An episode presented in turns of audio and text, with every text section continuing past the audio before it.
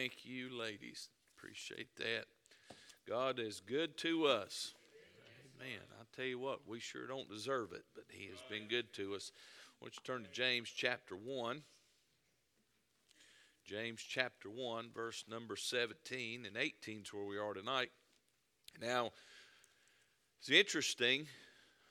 I want to ask you this question, and again, I know the I know the spiritual answer we give, but uh, I want us to be honest with ourselves. Don't raise your hand. If I were to ask you, would you consider God's word a gift? And think about that for a minute. Is God's word a gift? I said, well, I don't know if I'd consider it a gift. Well, sure it is, right? And in the midst of James chapter 1, so the first 16 verses or so, he's laying out some truths that are not easy.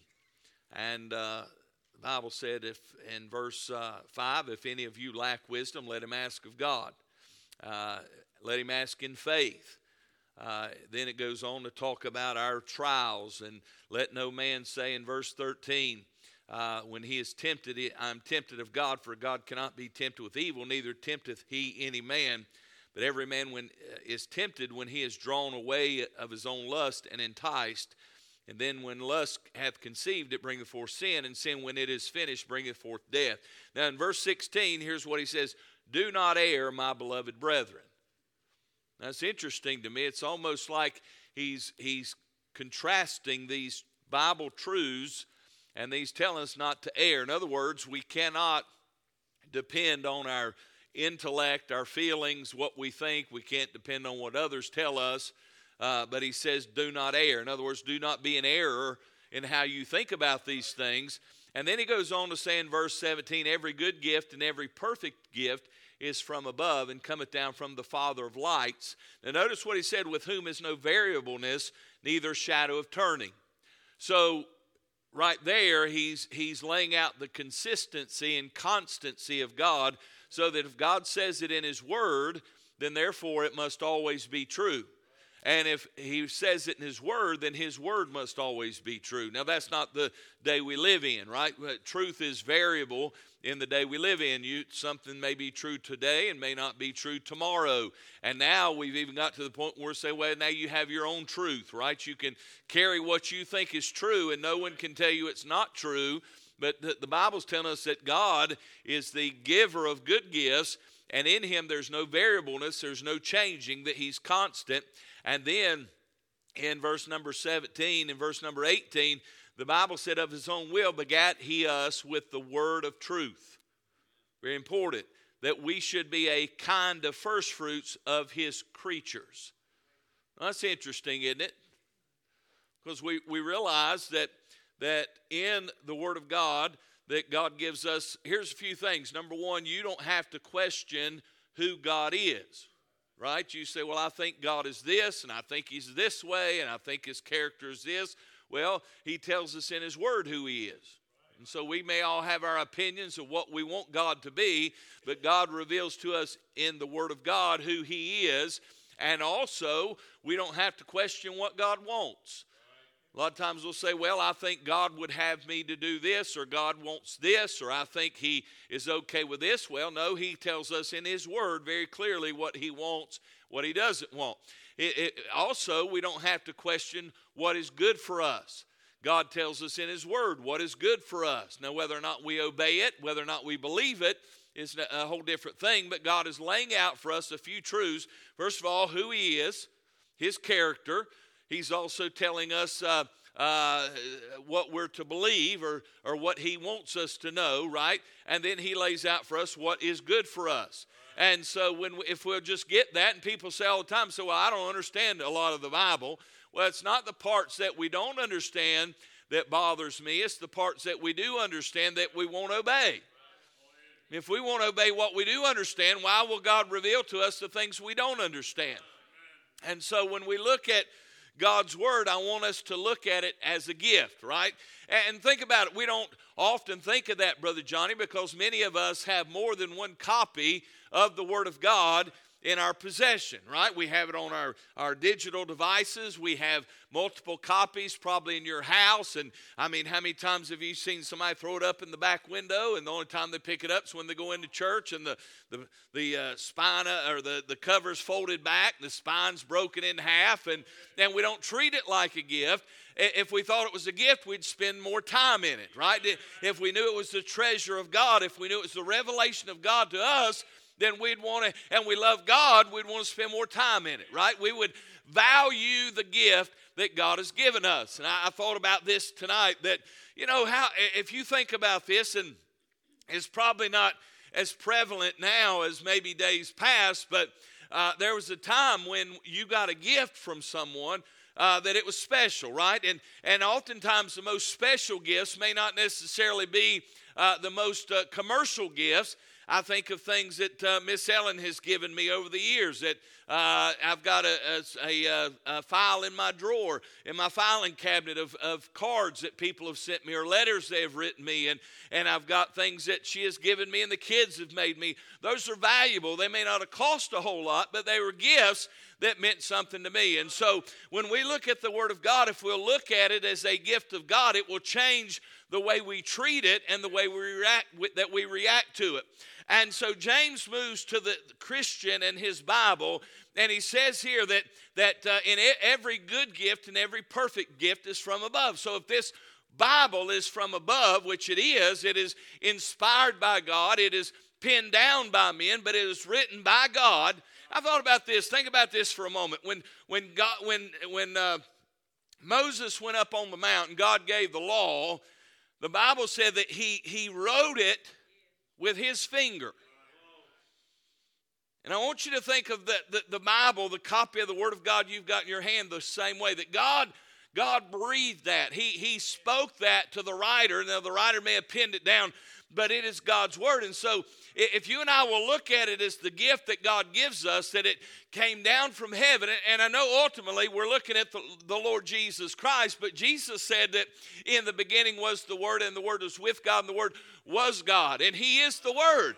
And so Jesus is the best gift and provides the gift of salvation. Matter of fact, He is salvation. And how many of us view God's Word as a gift? So when you think of this, when you get up in the morning and, and uh, Satan's trying to convince you that you don't need the Word of God, I want you to think about it as God's gift to you, that God loved you enough and loved me enough to reveal to us the very things that he wants us to know about, our, about him. He even tells us what he wants us to know about ourselves, right? Think about, we say, well, uh, you know, uh, God knows my heart. He sure does, right? He said it's deceitful, it's wicked, right? So he, he reveals to us what he wants us to know about ourselves. So if we view God's word as a gift, it will change how we react to it and value it.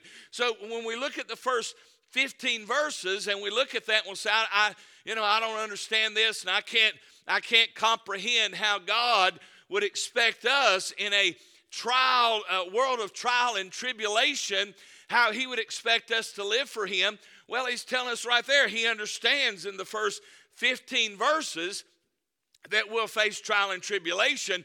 And he tells us that if we lack wisdom, right, that we're to ask him, that we're to have faith. And then in verse 16, he tells us don't err right? There, there's listen there's a lot of error going on in the world today. Now you may not like this but i'm going to say it and you can disagree with me if you want to. This this, uh, this super bowl ad everybody's uh, up in the air about about you know he gets us man that, i'm going to tell you right now that's trash. You say well there's nothing wrong with uh, people washing each other's feet that's not what it's about it was about humanizing Jesus Christ to say that He's okay with us and He gets us and understands our frailty and that He's okay with our sin. He does understand our sin, but you remember the woman at the well, He said, Go and sin no more. So we have to be careful because what the world will try to do is try to uh, dilute the holiness of God and tell us, listen, uh, what you need to do. Now, Jesus would wash everybody's feet. Well, uh, uh, maybe so, but may I say this? The Bible said he came to call uh, sinners to, to repentance, right? He came to seek and to save that which was lost. He, is, he came to save people, not just accept sin. And, and so, if we, here's my point if we don't understand the Word of God, that plays on our emotions, and we'll say, huh, well, that's a pretty good commercial, right? I mean, hey, it, he's talking about accepting people, right? Well, uh, yeah, but if you'll notice in the commercial, that was only certain people that were accepted or were you didn't see no uh, uh, hillbilly from uh, alabama somebody washing their feet did you all that was political stuff we're talking about a god that will save whosoever shall call upon the name of the lord so if we don't get our doctrine from the word of god what happens is pop culture determines what our doctrine is and plays on our heartstrings. So, so listen, before you get all tore up, I can see some of you's face now. Well, preacher, I just don't agree with you. Well, don't agree with me. But I do know this that, that when Jesus impacts someone's life, they turn from sin. So, what is this gift of God's Word? Well, first of all, number one, it brings divine light. Verse 17 said, Every good gift, every perfect gift is from above and cometh down from the Father of lights. So notice here, it tells us, first of all, the nature of the gifts of God. Anything good in us comes from God. Matter of fact, remember what Paul said? He said, In me and my flesh dwelleth what? No good thing. The only thing good in me is, is the Holy Spirit of God. The only good thing in me is, is salvation that God has provided for me. And the only thing that we can understand is He gives only good gifts. Man, may I say this tonight? Salvation is good. Amen. It is good. Life is good.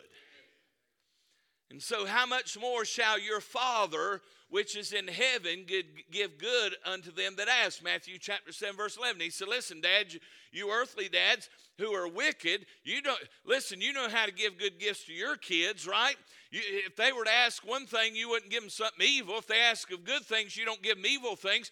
Well, he's saying your Father in heaven uh, gives good gifts, right? And so if, if God gives us salvation, I want to tell you this the Word of God is good. Amen.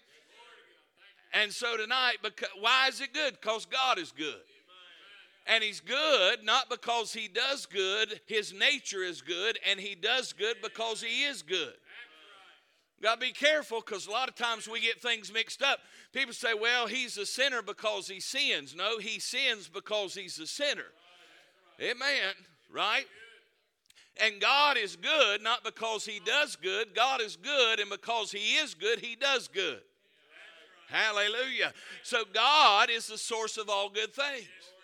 Every good thing in your life, God's the source of. Amen. So the nature of his gifts reflect who he is. He can do nothing but give good gifts. Why? Because he's good. Amen.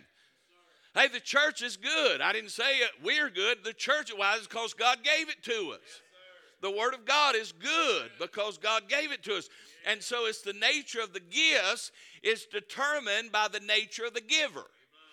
So notice what he said in verse 17 For every good gift, every perfect gift is from above and cometh down from the Father of lights, it, with whom is no variableness, neither shadow of turning. Well, what does that tell us? That first of all, he is unchallengeable because he's the Father of lights. Didn't say he was. He, didn't say he provided lights. said he's the father of it, right? He he. Why is it? Because he is light. He provides light because He is light. He's the Father of lights. Amen. So, so not only that is He unchallengeable, He's unchanged. You know, here's the thing. You, you don't have to defend God. You don't have to defend Him. He can take care of Himself. You have to witness for him. You have to tell others about it. But God will take, He's going to set everything in order. Why? Because He's all powerful. He's unchallengeable. Right? When Satan came up against him and and uh, and tried to tried to be like him, he said he would not share his glory, and he cast not only him but a third part of the angels out. So I'm not worried about the 2024 election or the, the, the 2028 election if God doesn't come. Why? Because he's unchallengeable. My faith in him is not determined by who's at 1600 Pennsylvania Avenue. I promise you that. So, so he's unchallengeable, but he is unchangeable. The Bible said in him is no variableness. If he's ever been a certain way, he'll always be a certain way. So, so when people say, well, in the Old Testament, he was a God of wrath, the New Testament, he's a God of mercy. No, he's always been a God of mercy, and he's always been a God of wrath, and he always will be a God of wrath, and he'll always be a God of mercy. The Old Testament, over and over, the Bible talks about the mercy of God, right?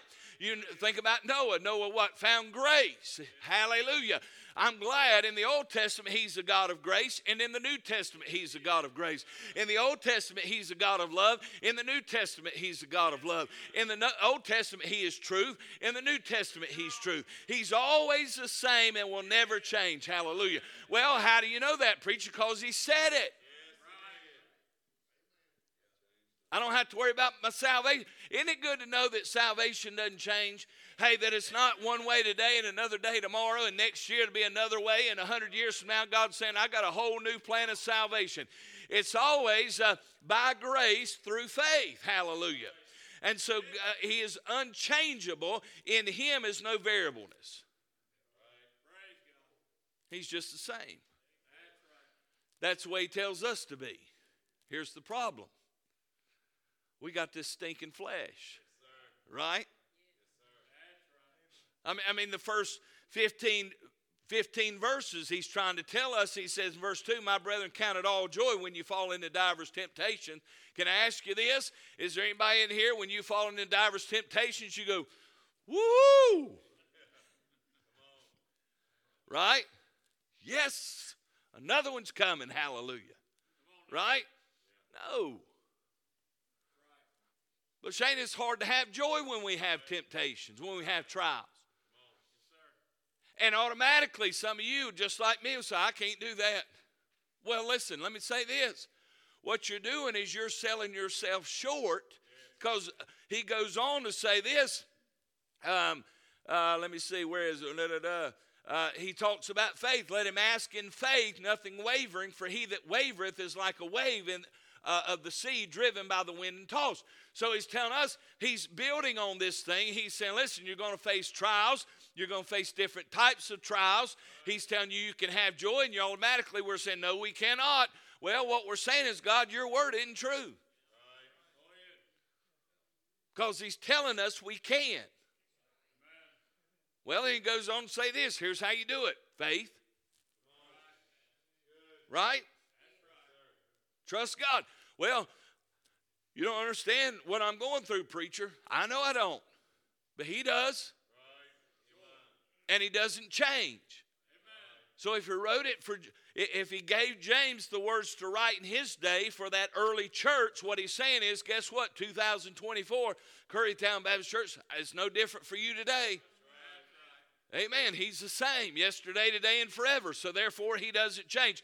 So, so he's laying out all these things, telling us, listen, uh, blessed is the man that endureth temptation. Well, I don't know about you. I don't want. I don't want to endure temptation. I don't want to go through it at all. But the promise is there. Blessed is the man that endureth temptation. Amen. You say, well, I can't do it. That's why he gave us verse 16. Do not err, my beloved brethren. Right. Don't, don't think you can't because he said you could. And so, and so he's unchangeable. In him is no variableness. So God created every form of light we have, and they all declare his glory. This whole book's about the glory of God. From Genesis to Revelation, it is the exaltation of the Lord Jesus Christ. And you're here today, and so am I. Why? Because we're to be light in a dark world, and that light is for this one reason, and that is to exalt the Lord Jesus Christ. Listen, He left you here for a reason. It wasn't to spitter and sputter through life until you get to heaven, like some of us think, I just can't handle this thing. One day when we get to heaven, it'll be better. Well, you can have victory in Jesus even now.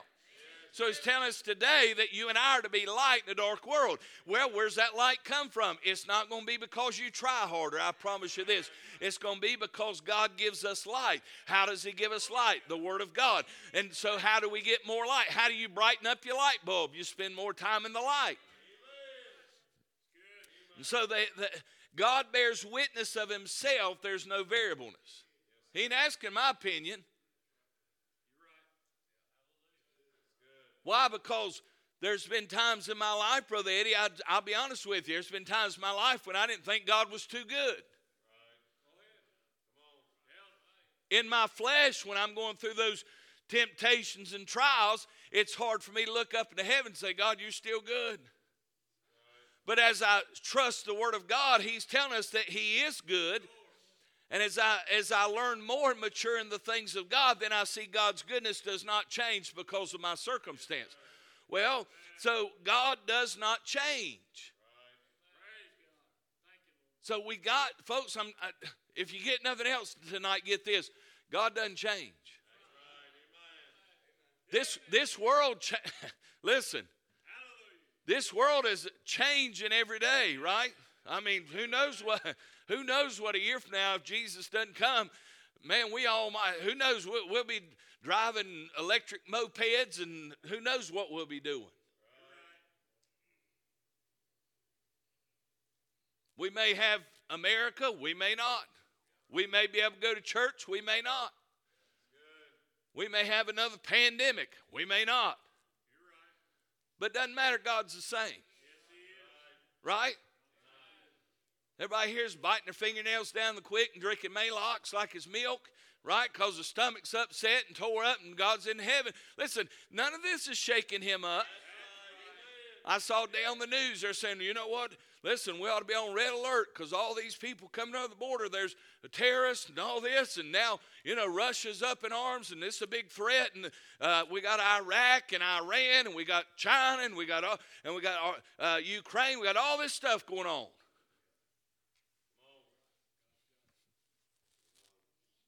God's up in heaven going, just like I planned, right? Just like I planned, right? God's people sitting down, what are we going to do? What are we going to do? What are we going to do? God said, just, just like I planned. You ever thought about that? Nothing has ever occurred to God.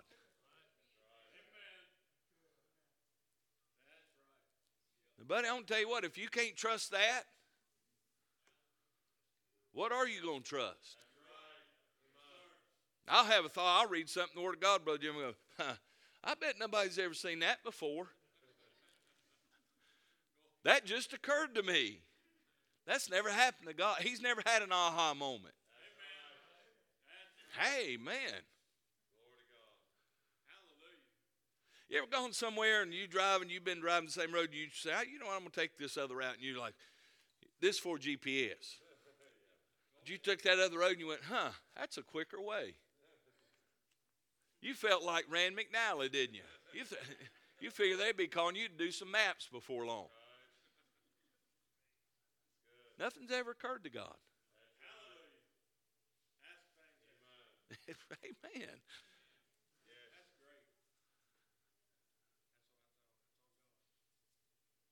I can see the angels, can't you? Can you believe that?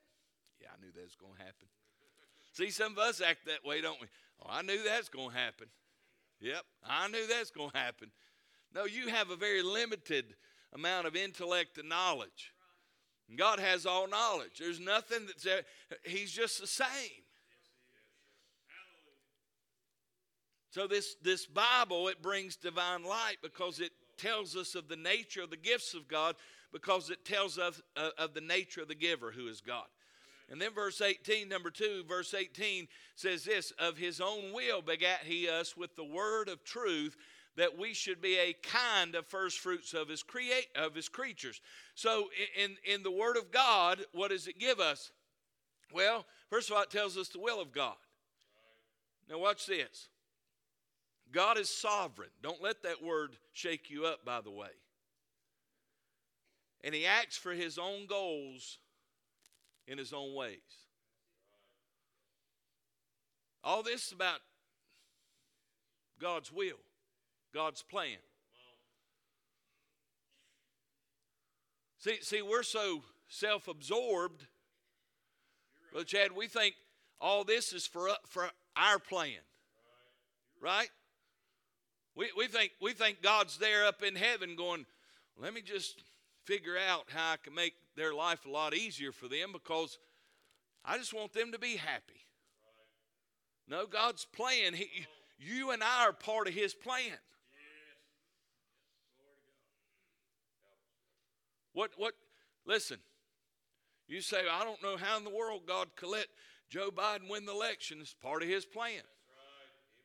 I mean, look at the Old Testament. You go through the Old Testament, it's talking about, talking about those kings. Man, it's amazing. Did evil in the sight of God. Did evil in the sight of God. Did evil in the sight. Did right in the sight of God. Did evil in the sight of God. You're going. You would think at some point in time, the guy that did right, the next guy would go, he got it right, man. I think I'm going to do what he did. But no, right? And we're, we're all these thousands of years later, we're going, I don't know why God would allow this to happen. I'll tell you why, because we deserve it. We deserve much worse, right? You say, Not me, I'm a child of God. Well, go back in the Old Testament you do realize that the Old Testament, the Israelites were God's people, and God gave them exactly what they asked for and exactly what they deserved. So don't pat yourself on your spiritual back saying, well, God never let that happen to me. He sure would. Read Romans chapter 1.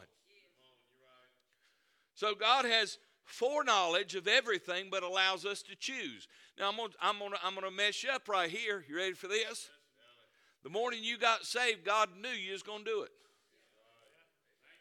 He sure did, but He allowed you allowed you to make a choice. See, that's why that's how you reconcile the sovereignty of God and the free will of man.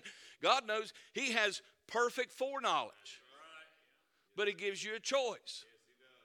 But He knows the choice you're gonna make. You say, Well, I don't understand that, preacher. Aren't you glad? You'd be a raving lunatic if you could understand all that. God said, Look, I know exactly what Shane Hatcher's going to do, but I'm going to give him the liberty to do it. He wants us to choose to follow him. Amen. And so God has foreknowledge of everything, but allows us to choose. So it is God's will that none perish and all come to repentance. Well, that's what the Bible says. It, God's will that none should perish, but, all, but does everybody come to repentance? No, sir. Does God know that? He sure does. Did he know that people would reject Christ? Did he know the Israel? Yes, he did. Right? So my point is when we study the Word of God, we got to get out of our own head. But man, I don't. Did, did God know Adam and Eve was to was to sin? Now, you can be honest here. I'll raise my hand. How many, how many of you read Genesis and you going, if he knew they were going to do this, why in the world did he even create them? I read. Anybody? Somebody going, I don't have no clue what you're talking about, preacher. Read your Bible once in a while. Right? I mean, if he knew that, why'd he create them? You say, well, the reason you don't know. Neither do I. One day we get to heaven, he might explain it to us. Right? But I don't know. I mean, if it's me, I, well, if they're just going to do what I tell them not to, I'm just not even going to create them. Well, let me ask you this Before you had kids, did you know they were going to disobey you?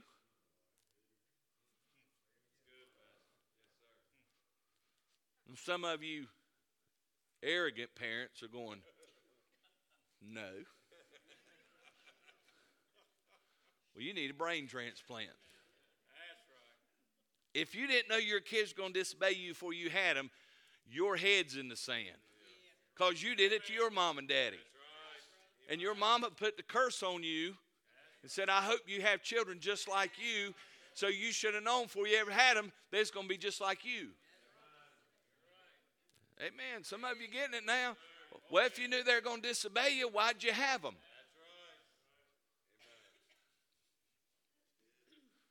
So my point is, God does things for His purpose.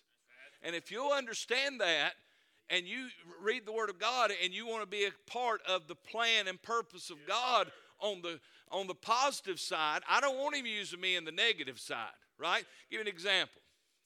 Well, you remember Samson? I remember him.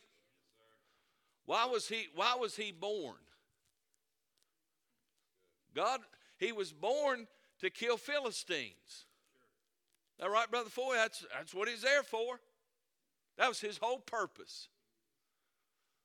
Then you look at his life. He messed up, did dumb things, right? What happened at the end? Killed a bunch of Philistines.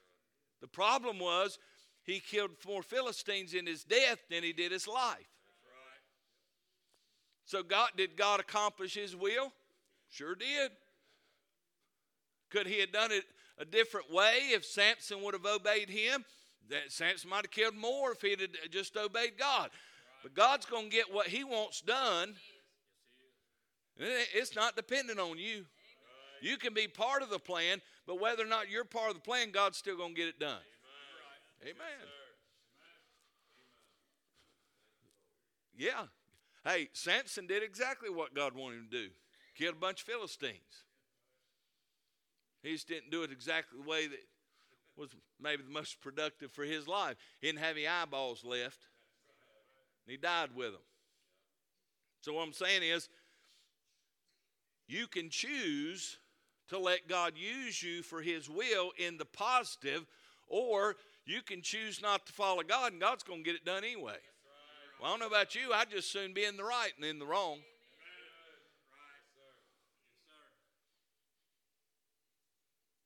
Give you another example.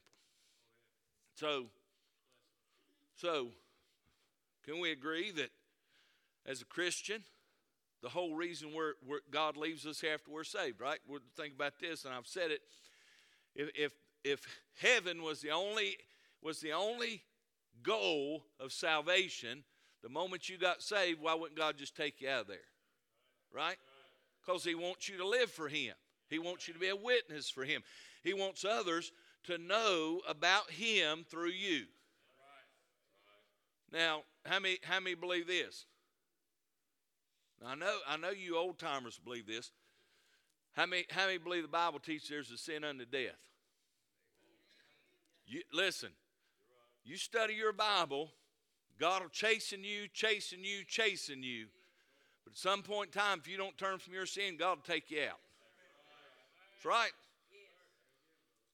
Well, how many, how many people has God done that allowed an untimely death in their life, and more glory was brought to God in their death and funeral than ever was in their life?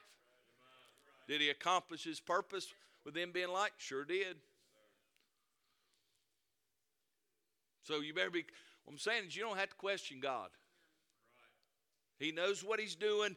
He knows the will of God. So it brings divine life, shows us the will of God.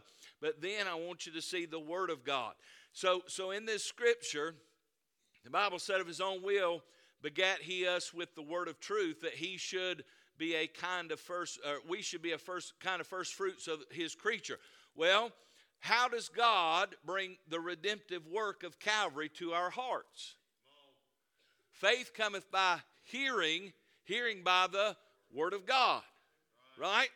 Now you say, well, the reason the way I got saved is I was at a music concert and they sang this song, God touched my heart. Well, one of two things. Either there was some Word of God in that song, or somewhere down the line you've heard the Word of God and God spoke to your heart and used that Word of God to implant the fact that you need to be saved and there's a Savior that'd save you. Amen. So, the process of bringing the redemptive work of Calvary to our hearts is the Word of God. That's what this whole thing's about God's love for you, right? As, as we're celebrating, uh, you know, Valentine's Day and love and all this stuff, listen, Calvary is, is the perfect picture and example of God's love for you. Well, how did you know about Calvary? You weren't there, were you? Is anybody there? No? Well, how you know about it? Because Matthew, Mark, Luke, and John wrote it down for you. Somebody, God, God spoke to them and told them to pin it down so that 2,000 years later you and I would know about Calvary. Amen. So, so the Word of God is the Holy Spirit's instrument to bring us under conviction of sin and open our eyes. You don't even, you wouldn't know what sin was if it wasn't for the Word of God. Right? Well, how in the Old Testament did they know what sin was? God wrote it down for them. How do we know today? Well, I feel like it is. Well, let me ask you this what happens when you don't feel like it is? Because there has to be an element of people out there now that feels like things are not sin or this world wouldn't be as wicked as it is. Now, their conscience may be seared, right? That's what we know it is, but they don't feel like it's sin. If they did, they wouldn't do it. Many of them. Well, who's to determine what sin is? If you and I get to determine what sin is, guess what? We're going to pick and choose the things we don't do. If I asked you, if I asked you tonight, I almost guarantee it. In your mind, uh, first thing pops in your head when I say, name a sin. Right? Something you've you got a picture. Probably it's adultery, fornication, it's lying, stealing, right? Probably very few people said bitterness. Probably very few people thought of envy. Very few people thought of, of uh, unthankfulness. Right? What's your point? Well, my point is all those are sin. So if we if we were left up to our own device to determine what sin is, we'd pick the thing. I'm guessing nobody's in here is committing adultery. Maybe some of you are. You didn't. I didn't hear a lot of amening on that one. I'm guessing that a lot of folks in here are not committing fornication.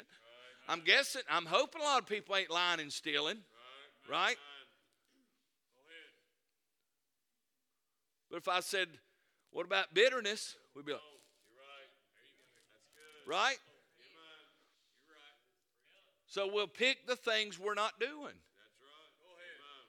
So, how do we know the things that we are doing are sin? Because God has to tell us in His Word that they are. Yes, sir. so anything in that book right there that God tells us to do and we don't do it, it's sin. To him that knoweth do good, doeth it not. To him it is sin. Well, let me ask you this.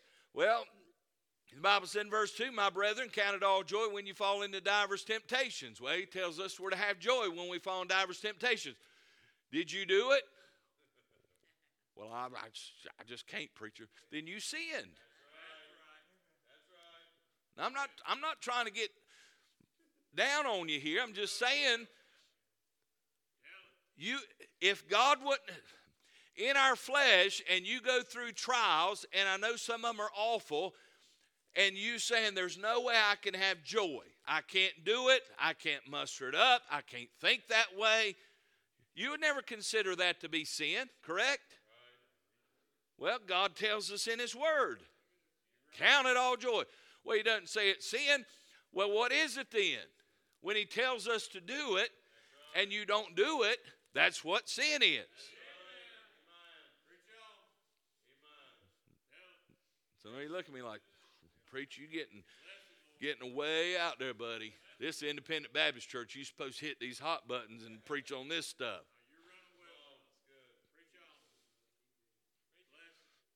So how do we how do how, how do we know what this divine light is? God brings it through the Word of God.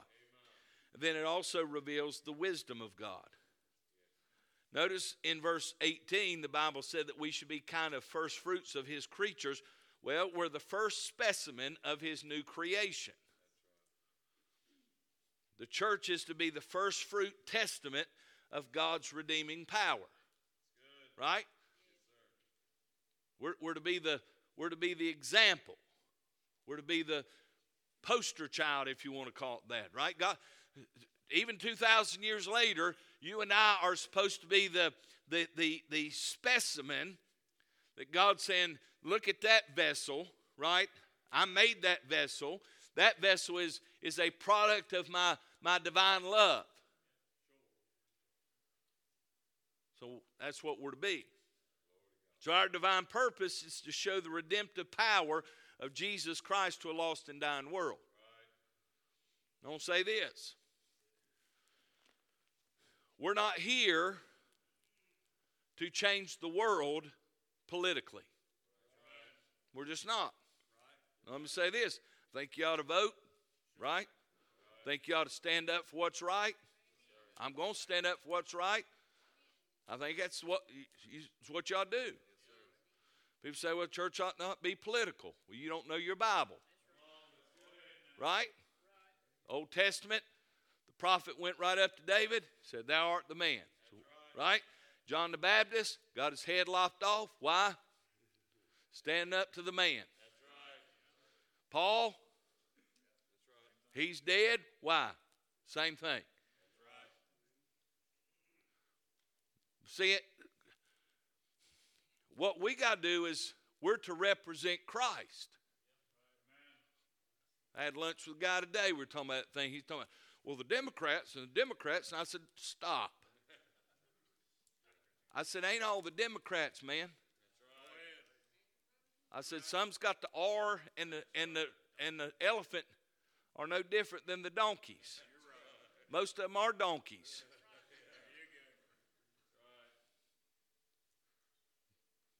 Where we got changes, we, we got to, the greatest thing we'll ever do for this country, listen to me, is tell people about Jesus Christ.